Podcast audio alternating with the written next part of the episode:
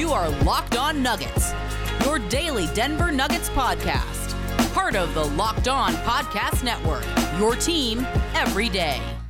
Welcome to Locked On Nuggets, your daily Denver Nuggets podcast, part of the Locked On Network. I'm your host, Matt Moore, joined tonight by Adam Mares as we go over a pretty bummer regular season forgettable game versus the Dallas Mavericks as the Nuggets lose one sixteen to one oh three. We'll break down the game, talk about what's wrong with Jamal Murray, and give a look at the roster with, with let's see, just like two weeks before the trade deadline.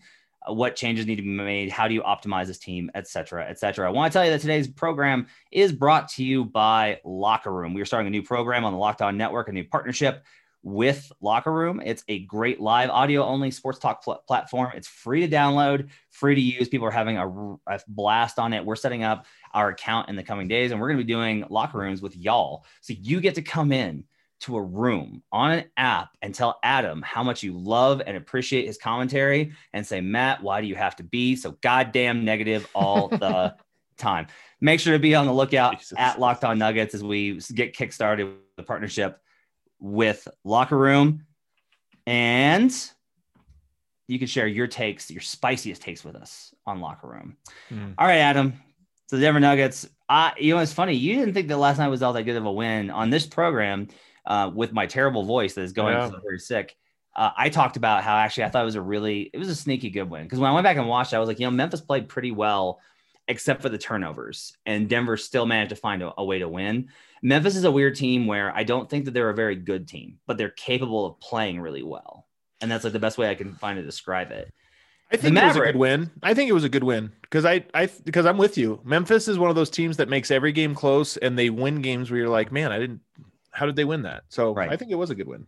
The Mavericks are a pretty good team that has just continuously, basically, I always think of these teams as there's like a deck, a wooden deck, and there's those planks and they keep stepping on one side and the wooden deck plank flies up in the air and hits them in the face. That's okay. been the Mavericks basically all season, but they're finally starting to step past those and step more carefully and navigate their way across the wooden planks. And they did so tonight. Um, I, I can boil this down this game pretty, pretty simply. And yep. I don't mean to be reductive, but this really is in the course of seventy-two games, you're going to get a few that you can just be like, this is what happened. Here's what happened.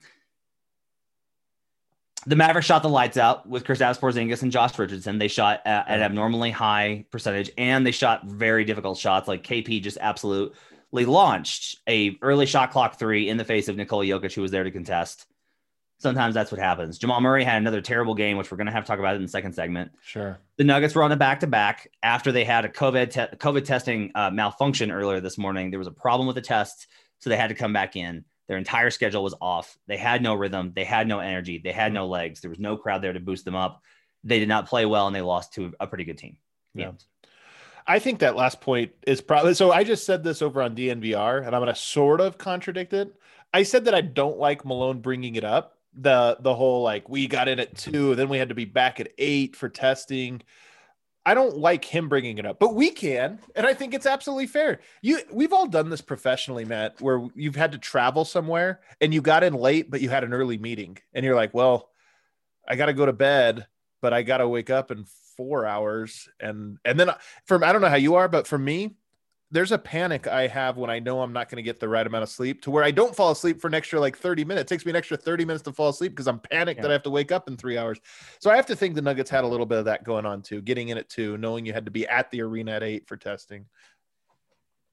Yeah, and I don't mind Malone bringing it up. And there, here's actually the reason why I don't mind Malone, Malone bringing it up. If he doesn't bring it up and then it comes out, we're all going to be annoyed. Like Mike Singer's going to be going to be for like pretty pissed as like, could could have let me know. Would, yeah. would have been good to put in the story. Like there, I want that transparency. And Malone made it clear. He's like, look, this is stuff that happens. We're not singing right. the blues. But the other thing I think is I there was a story over the weekend about the frustrations that the Warriors have with the, with the testing schedule.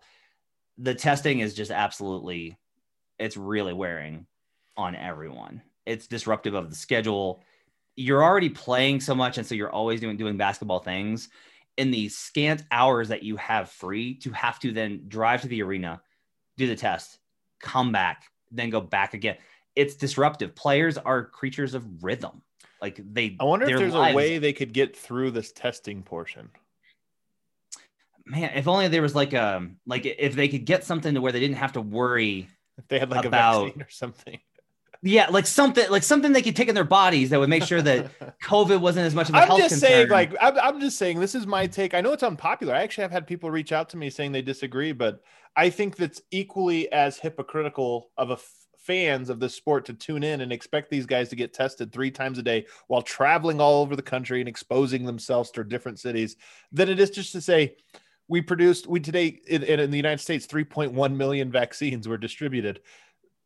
There's one, how, how many, a thousand that need to go for the N B A players to not have to do this, less than that for the coaches. I just, I, I think we overthink th- some of these things sometimes in terms of like the eth- ethical nature of it. I, well, I'll tell you what, like now it's not even, we're moving past that part. Like seventy-one percent of all people over the age of seventy have been vaccinated, Adam. Like, oh, everybody's been, was, there's been a chance for most people. Yeah. Yeah. And, and like, that was a week ago. Like that was two weeks ago. Like right. at this point, at this point, the concern really is that the players are like, I don't know, man.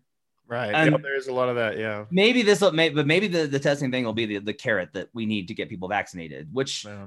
there's a lot of complex issues with that. And I'm trying to be sensitive to those, even though like, the science forward person that I am is just like, what are we doing? Right. Like for the love of God, get the shot. Right. I'm trying to be understanding. I'm trying to be understanding of multiple views, but this is like an ongoing thing that the testing is really a problem. This is all to say that like, look, the Nuggets play badly. There's yeah. no, like, this is not like a, wow, it was an M P J and, and Millsap together, or it was this, or this other thing, or the bench, or I'm like, look, they didn't play well because they were tired. This season sucks. And there's yeah. going to be games where you're the team. Like sometimes you get lucky and it's the other team that sucks. Totally. Yeah. A lot of times. And then those games you talk about how the teams turned a corner and this or that. So I don't think there's a whole lot to, I mean, we're going to talk about some of the micro details and micro trends, I'm sure, as the show goes on, but when we just talk about this loss, it's actually not that surprising at all. Um, you know, give it, given the, the circumstances they were in. Denver had a nice five game winning streak going. It got snapped by a team that's pretty much their equal. I think Denver's a little better than Dallas, but a little bit their equal, who was in more favorable circumstances. And that's how it goes. Denver uh, does lose the head to head tiebreaker to Dallas two one. Ooh. So if they wind up tied, Dallas is going to get the edge. That is like the most relevant outcome, I think. Only separated by one loss too. I mean, that's, they're really close. Yeah. So, I mean, this loss could wind up deciding the difference between the five and the six. Uh, and that's important, or the four and the five, or the four and the six, or whatever. So this loss does matter. It's just the context of like, what could you have done to avoid this loss? It's like, well, yeah, if the Nuggets had played this game with a playoff type atmosphere and intensity, then yeah, like then you can kind of diagnose it a little bit better. But that wasn't what happened because one, Monte Morris was out. Right. You could have started P J Dozier. I talked to Ryan Blackburn on the phone for a little bit after the game, and he was he was advocating that that P J Dozier should have started, and I think that that's a fair idea. Yeah. Um, there are other things that, that could have happened that you could have done with the rotations. I will say this: this is a weird thing. Um, I don't know why Denver doesn't execute scheme versus Dallas specifically very well. Like for whatever reason, like Luka struggles when they put two on ball. They don't do it a lot. They just, for whatever reason, they wind up being like, they'll play a lot. Even when they, they're playing at quote at the level, it's like a step behind and it's just kind of like, hey, I'm here. It, it's been a, a consistent problem versus Dallas over the last two seasons that they've had this issue. Like there are, there's lots of times when they don't choose to necessarily really like, I'm super engaged at the level and containing. But for whatever reason with Dallas, they do it a lot more than they do with others. And, and I can't really think of a reason why. Um, and it leads to a lot of problems. Uh, hmm. Also, Vlatko Čančar should never, ever, ever, ever, ever be on the floor with Luka Doncic at the same time, ever, ever, ever, ever, ever again. They switched a rotate. They switched once, like it was Dozier and Vlatko, and they just decided to switch. I don't know who called for it. Yeah, that was weird. But I was like, that's not good. And then there was another one where in transition, um, Luka's on the outside and he gets a screen, and both Čančar and Nnaji think that they are like the other one's supposed to be guarding the screener, and like Zeke's like touching his the other guy that he's guarding, and Vlatko's still kind of like looking at him, and then you see Jamal Murray like someone has to guard Luka Doncic right in right. the corner, like he's pointing excitedly, and then he scores, and Jamal's like, what happened? Um, it was one of those nights, I think, for Denver. Can we, on the other side of the break, can we talk about the starting lineup tonight and just whether or not you you feel like it's time for Denver to sort of evolve away from that traditional lineup? Because the two things that we've seen over this winning streak have been another point guard alongside uh, Jamal and Michael Porter at power forward. You did neither of those things tonight, and right. it didn't go well. But I don't know if that's – again, we don't want to read into too many things when there's so many other more obvious factors like lack of rest. But I do wonder if it's something there. Yeah. I apologize for the cough there. I'm very sick. But we'll do that. Uh, we'll talk about that after the break. Uh, first, I want to tell you, however, about BetOnline. BetOnline is the fastest and easiest way to bet on all your sports action. Football might be over, but the N B A, college basketball, March Madness, the Buffs, theoretically, and the N H L are in full swing. BetOnline even covers awards, T V shows, and reality T V. They got updated odds and props on almost anything that you can imagine. BetOnline has you covered for all the news, scores, and odds. It's the best way to place your bets, and it's free to sign up. Head to the website or use your mobile device to sign up today, and you can get your fifty percent welcome bonus. That's a huge bonus using the promo code LOCKEDON. BetOnline, your online sportsbook experts.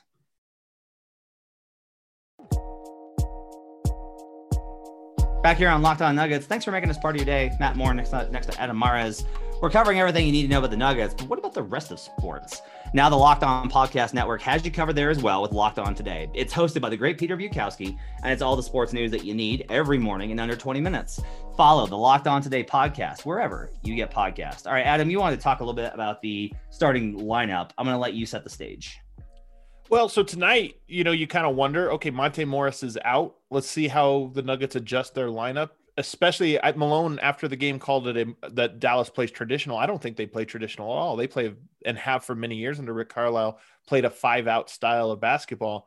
So I thought maybe they would try to keep Michael Porter at the four and play a little bit small, maybe bring in Campazzo or Dozier to fill in, in that, that two guard spot. They did not do that. They went traditionally. And again, I don't, I would never read too much into this one sample size, but it is a game in which Jamal Murray really struggled. Michael Porter picked up very early foul trouble trying to guard, you know, out on the perimeter. I just wonder if it's time for Denver just to commit. If my and, and really this question comes down to, do you feel that Michael Porter is good enough and it is the top point in time when Denver says, we need to do what is best for Michael Porter because his best is our best? Or if it's more, this is who's available to us, so we're just going to play this traditional lineup. So I, he talked about it a little bit after the game, and he did he did say that basically that M B J or that Millsap started because Monte was out, like yeah. that that's why um, that's why he was out, and so I understand from that perspective of I don't think that this was like a long term kind of thing. I don't think it was. Um, I don't think this was indicative of like where he's still at. I get the ideas. I don't I don't like any of the alternatives tonight. I don't like starting Facu. That's a that's a hard no from me. Um, I don't like starting. I wouldn't have liked of starting Dozier um, because I think Dozier's still working his way back. I don't mind the idea, but I think that like in that in that situation, I don't mind giving difference and being like, all right, let's make it work with Millsap. I also think Maxi Kleber versus P J versus Millsap is not that bad of a matchup, but the, this is one of the key problems I think is there is an unwillingness, and this happens a lot with older players. There is an unwillingness to recognize uh, from by the team. I think Millsap knows. I've watched Millsap's reaction on these plays. I kind of think so too. Let's see. Let's see where you're, where you're going. Millsap knows he can't make, he can't tag the roll man and get back to the corner. He mm. just, he can't do it. He cannot do it. And he's frustrated that he can't get there in time. Do you think that this is, so LeBron James the other day said, first half of the season, I'm in second gear. Then All-Star break, I'm in third. And I don't remember what his full quote. Then playoffs, I'm in fourth or whatever. Do you feel like this is the thing with Millsap where he's like, I can't do that now, but if I give one hundred percent, I can do it? Or do you just think it's, hey, man, father? No, I don't here. think it's over. I always say that, that age robs you of consistency, not peak. So mm. I think that if the Nuggets are shorthanded or in a tough spot and don't have any other matchup and they need one game from Paul Millsap versus the Clippers to be huge and combat Marcus Morris, I think he can do it. Mm.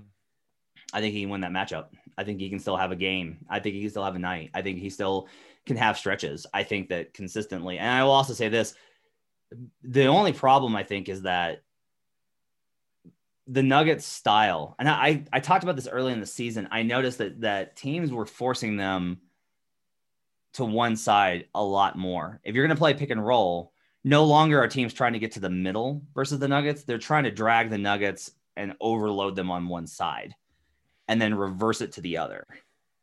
make that reverse, that, that reversal to the corner. And there's so many guys that can do it now.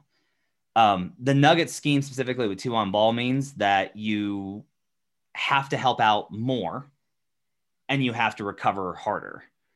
And Millsap's in that spot a lot with how many stretch fours there are in the league right now. Mm. And I think that that's like a real challenge for him specifically. But look, especially difficult my... against the Luka Doncic, who's six eight. Like it, mm-hmm.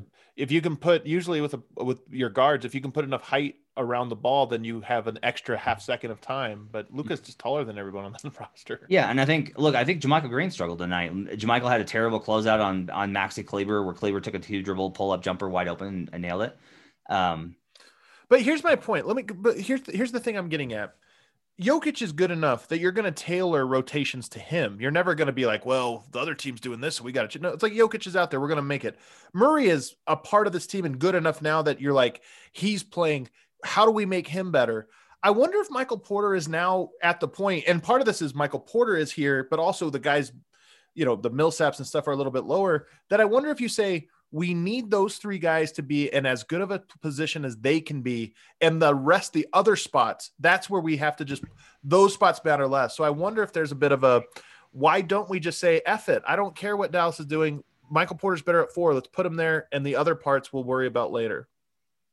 I get it. I'm a little, I'm a little hesitant on it, I think, because I just feel like you're going to get yourself in a in a hole of trying to to make everything so comfortable for a young player, mm.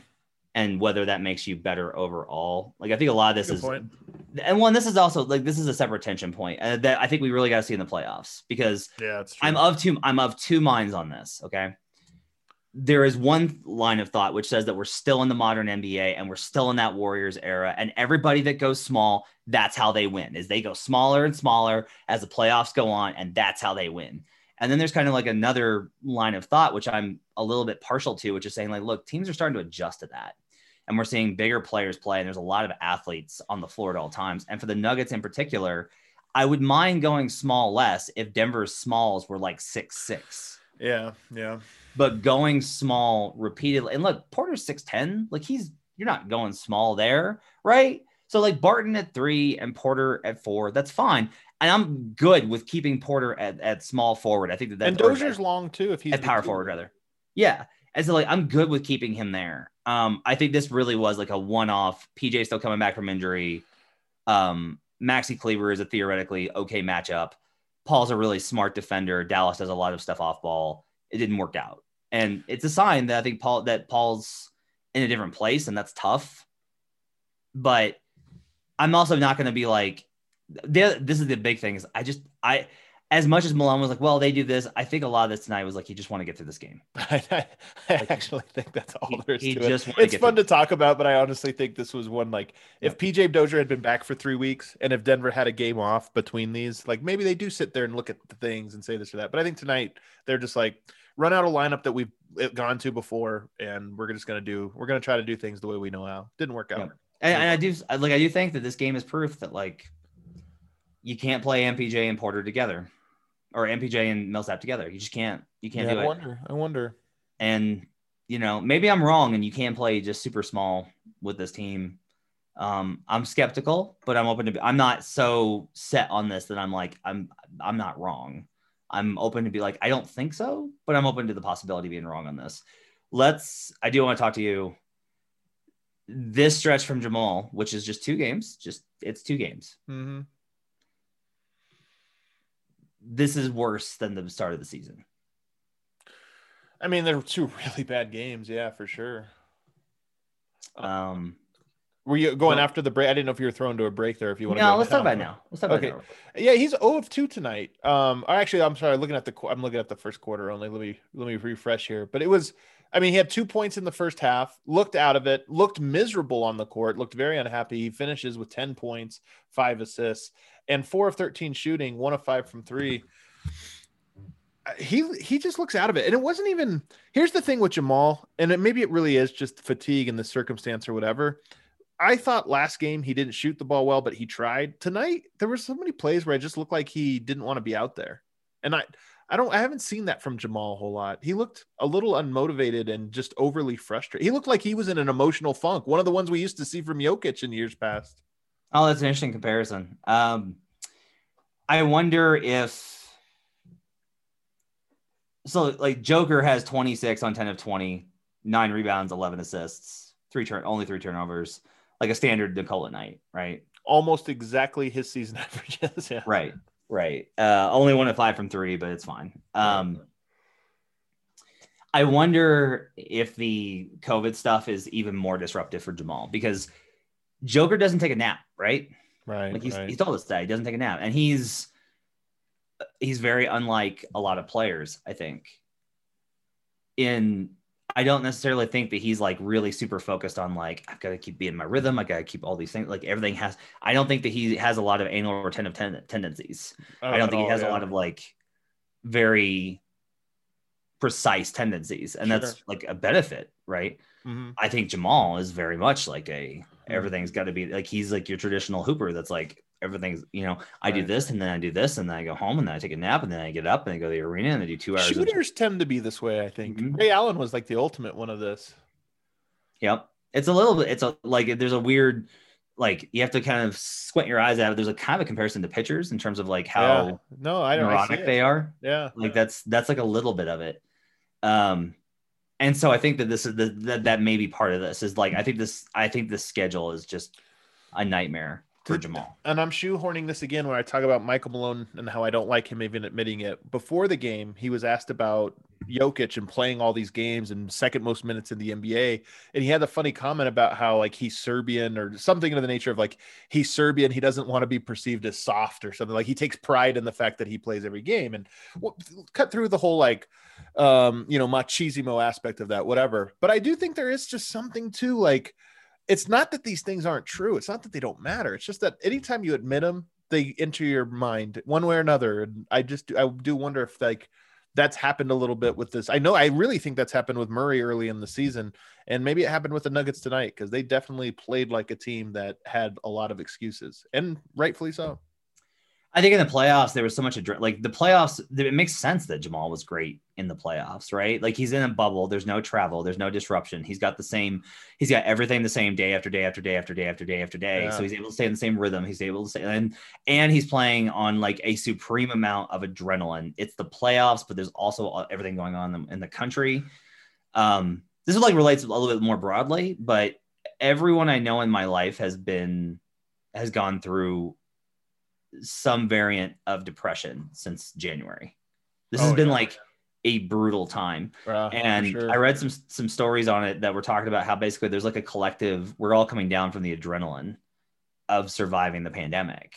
Like mm. we could see the end. Yeah. And there's like this little letdown coming. And I think that huh, that's interesting, but you're not there yet.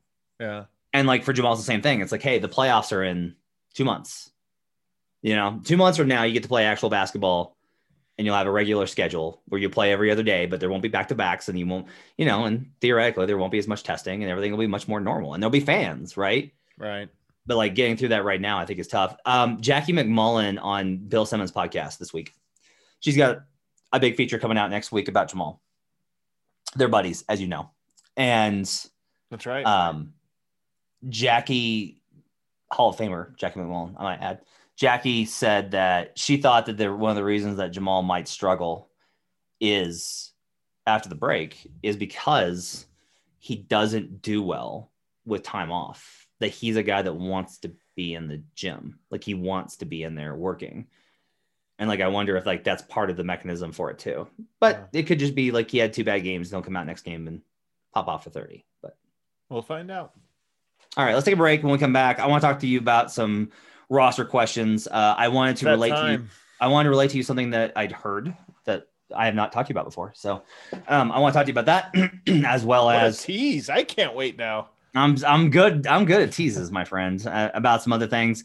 We'll do all that when we come back after the break. But first, you know, we've been telling you about Built Bar, the best tasting protein bar on the market for a while now. Built Bar is the amazing low calorie, low sugar, high protein, high fiber, amazing tasting protein bar with one hundred percent chocolate on all bars. Now it's time to find out which Built Bar is the best. It's Built Bar madness, my friend. Are you ready for this exciting promotion that Built Bar is running, where they're actually pitting their bars against one another? No? Okay. So here in the enticing eight, I got one for you. This is the latest one. The Churro Puff or the Cookies and Cream Bar? That's I have not had the, what is this, Churro Puff? How have I not had this one? It's one of the puffs. It's one of the new puffs. Oh, this is a Travis. Oh, are we getting a new package? All right, I got to order some of these. That sounds great. Are you kidding me? Yeah. So I've had, I've had Churro? the Churro Puff. Oh, I'm real. You had this? Yeah. Yeah. You know how good priority in the Locked On uh, pyramid that I am here. What's going on here? I'm I'm one A in the Locked On. Oh, come on. I'm five C. Um, come on. I love Cookies and Cream. The Churro Puff's better. It's just it's it's able to space the floor better. They've got it's got better guards. I'm gonna go ahead and I'm gonna go ahead and vote for the Churro Puff without even trying it. I know it's better. It's it's got to be up there. All right, so we're going, we're going with the Churro Puff.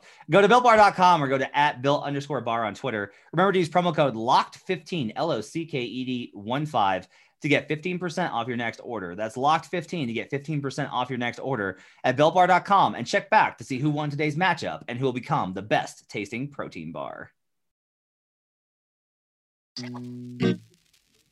Final segment here on Locked On Nuggets after uh, meh, loss to the Denver to the Dallas Mavericks on Saturday night. When you need fantasy basketball advice, it's important that you have a reliable source. More people trust Josh Lloyd, host of Locked On Fantasy Basketball, than any other fantasy basketball podcast. Subscribe to the number one fantasy basketball podcast, Locked On Fantasy Basketball, wherever you get podcasts. Adam Mares. So there was I, there was a report on Friday, and I didn't talk about this last night. There was a report on Friday from Tim McMahon, uh, who is E S P N's reporter. He basically covers the Western Conference. Like, that's his job, is like he covers most of the West. He makes stops. He, he's based out of Dallas. He covers Dallas. He covers Houston. He's got close connections in Utah. Um, he covers the non-California Western Conference teams. That's what McMahon does. And he mentioned on a list of potential suitors for P J Tucker or for P J Tucker, the Denver Nuggets. You and I talked about this one before. Um, I was surprised to hear that. I thought this was like, oh, this is just coming from Houston's side. Like, there's a little bit of smoke. Like, it's not mm. close to being done, and it probably won't happen, is what I'm told about every deal that's ever been proposed to Denver. Is probably won't happen. But, like, it is actually suggested. So I have two names for you. Let's say you had to choose between one. These are not perfect choices, but that's how the deadline goes. Oh, it's how it is, man. That's why I keep telling people there's not – they think there's a big fix out there. Like, I don't, I don't know, man. They, these are imperfect options. Yeah. If the Nuggets were to trade for one one of these two players, and one is much more likely than the other to join Denver, um, which one would you rather, P J Tucker or J J Redick? Oh, P J Tucker, no question. Denver has so many guards. Like, what are you going to do with that? And, and I get maybe you're trading two guards for one J J Redick, but mm-hmm. I don't think – I think – I actually think J J Redick maybe augments your problems and maybe doesn't even actually fix your fix, you know, what it is that you need. You know, you're bringing him in here to shoot. I don't think he's had a very good shooting year this year, although of course we know he can shoot, but he's also up in age, but he's small. I just, Denver's not struggling to score the basketball. They're not even really struggling to shoot the basketball. So um, to me, this is easily a P J Tucker. He at least addresses in theory one of the problems you have, which is defense in the forward spot. Okay. I'm on the other side. Um, I actually think that Redick's a better option. Um, what you do is you slide Redick in, and he takes, sadly, for all those uh, on the wagon, he takes Facu Campazzo's minutes. And people what he does not is so he, much on the Facu wagon. I don't think right now they Facu's stock is pretty low. But like you know, I think he takes Campazzo's minutes, and he provides a quality shooter that you can run with Monte Morris. You run Zeke Nnaji, Zeke Nnaji, J J Redick, Monte Morris, and then JaMychal Green, a screener, right? Those, those, the, that four together, I think could, could, could pretty well cook. I just think P J Tucker's a pretty poor fit. I don't see what Tucker's going to be able to do. It's like, where has he been? Where has he been most successful as a small ball five option? Well, you right, have yeah. JaMychal Green and Paul Millsap, and even if you think Millsap is no longer capable of, of being what you need, like, don't get me wrong, I think that they need another center, but I don't think P J Tucker does. That's true.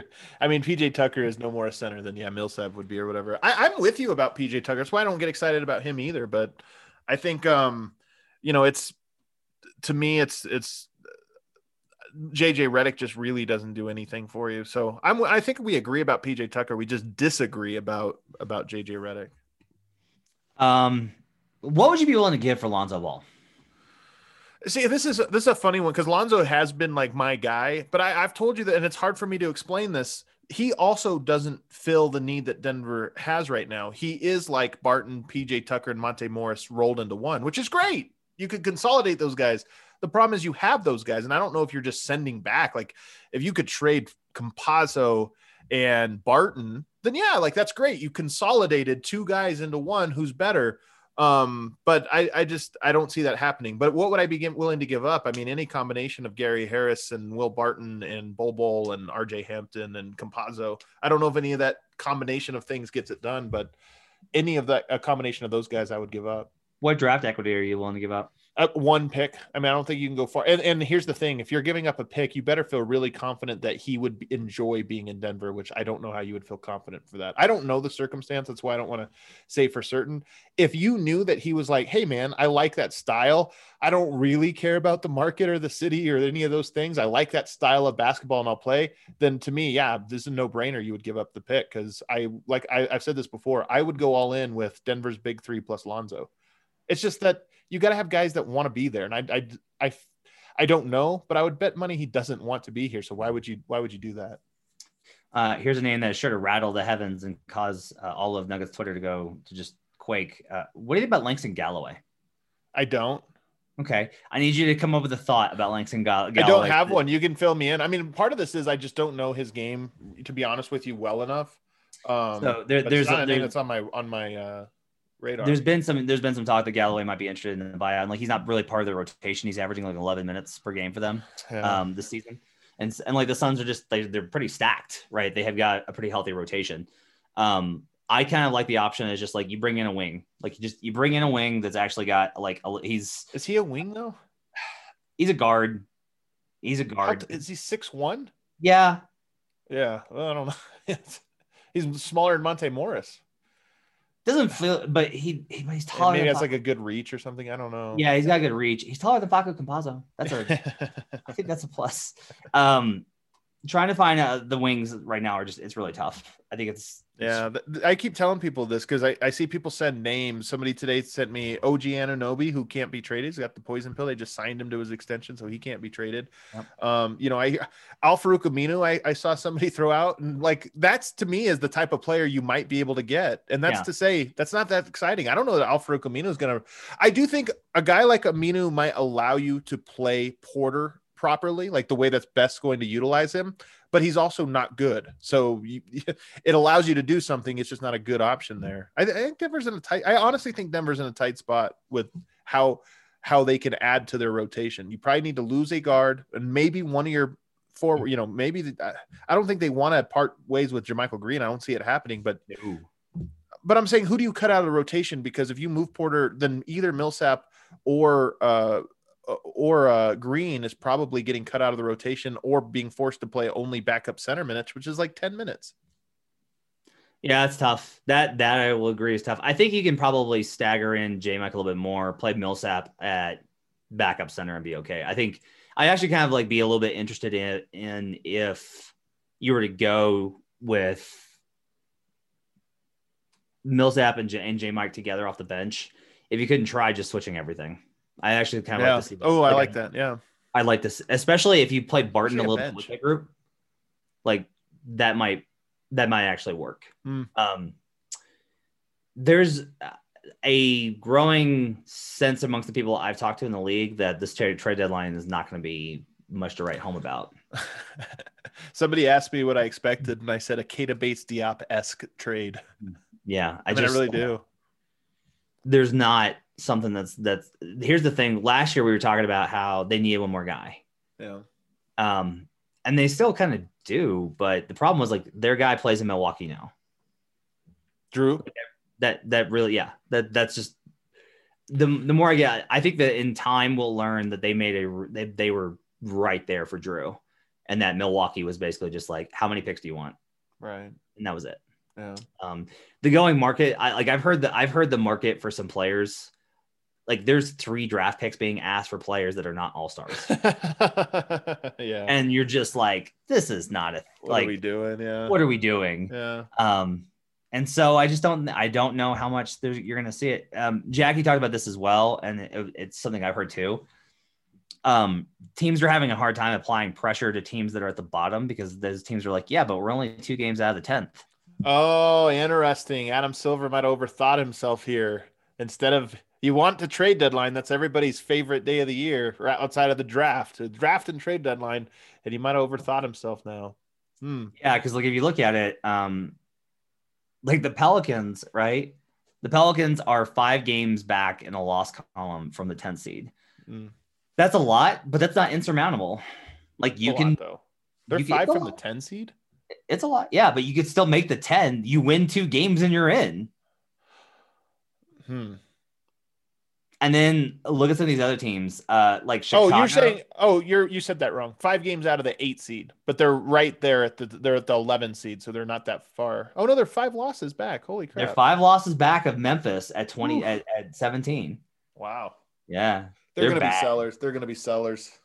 I don't know. Somebody's gonna get I, Lonzo and be happy. Here's the thing: every time that we've thought that, they go on a run mm. because, like, the trade, the the the hot stove, quote unquote, back in late January was like supernova about the about the Pels. It was like they're gonna make a move any day, yeah. And then they they went on a winning streak, and it was like, oh, maybe we can get this together. Zion started playing really great, and then they fell off again. Harrison Barnes and Aaron Gordon are like the two names that I feel like could be impact players, but they're both, I think, cost more than what their risk is worth. Meaning, both of them, neither one of them could.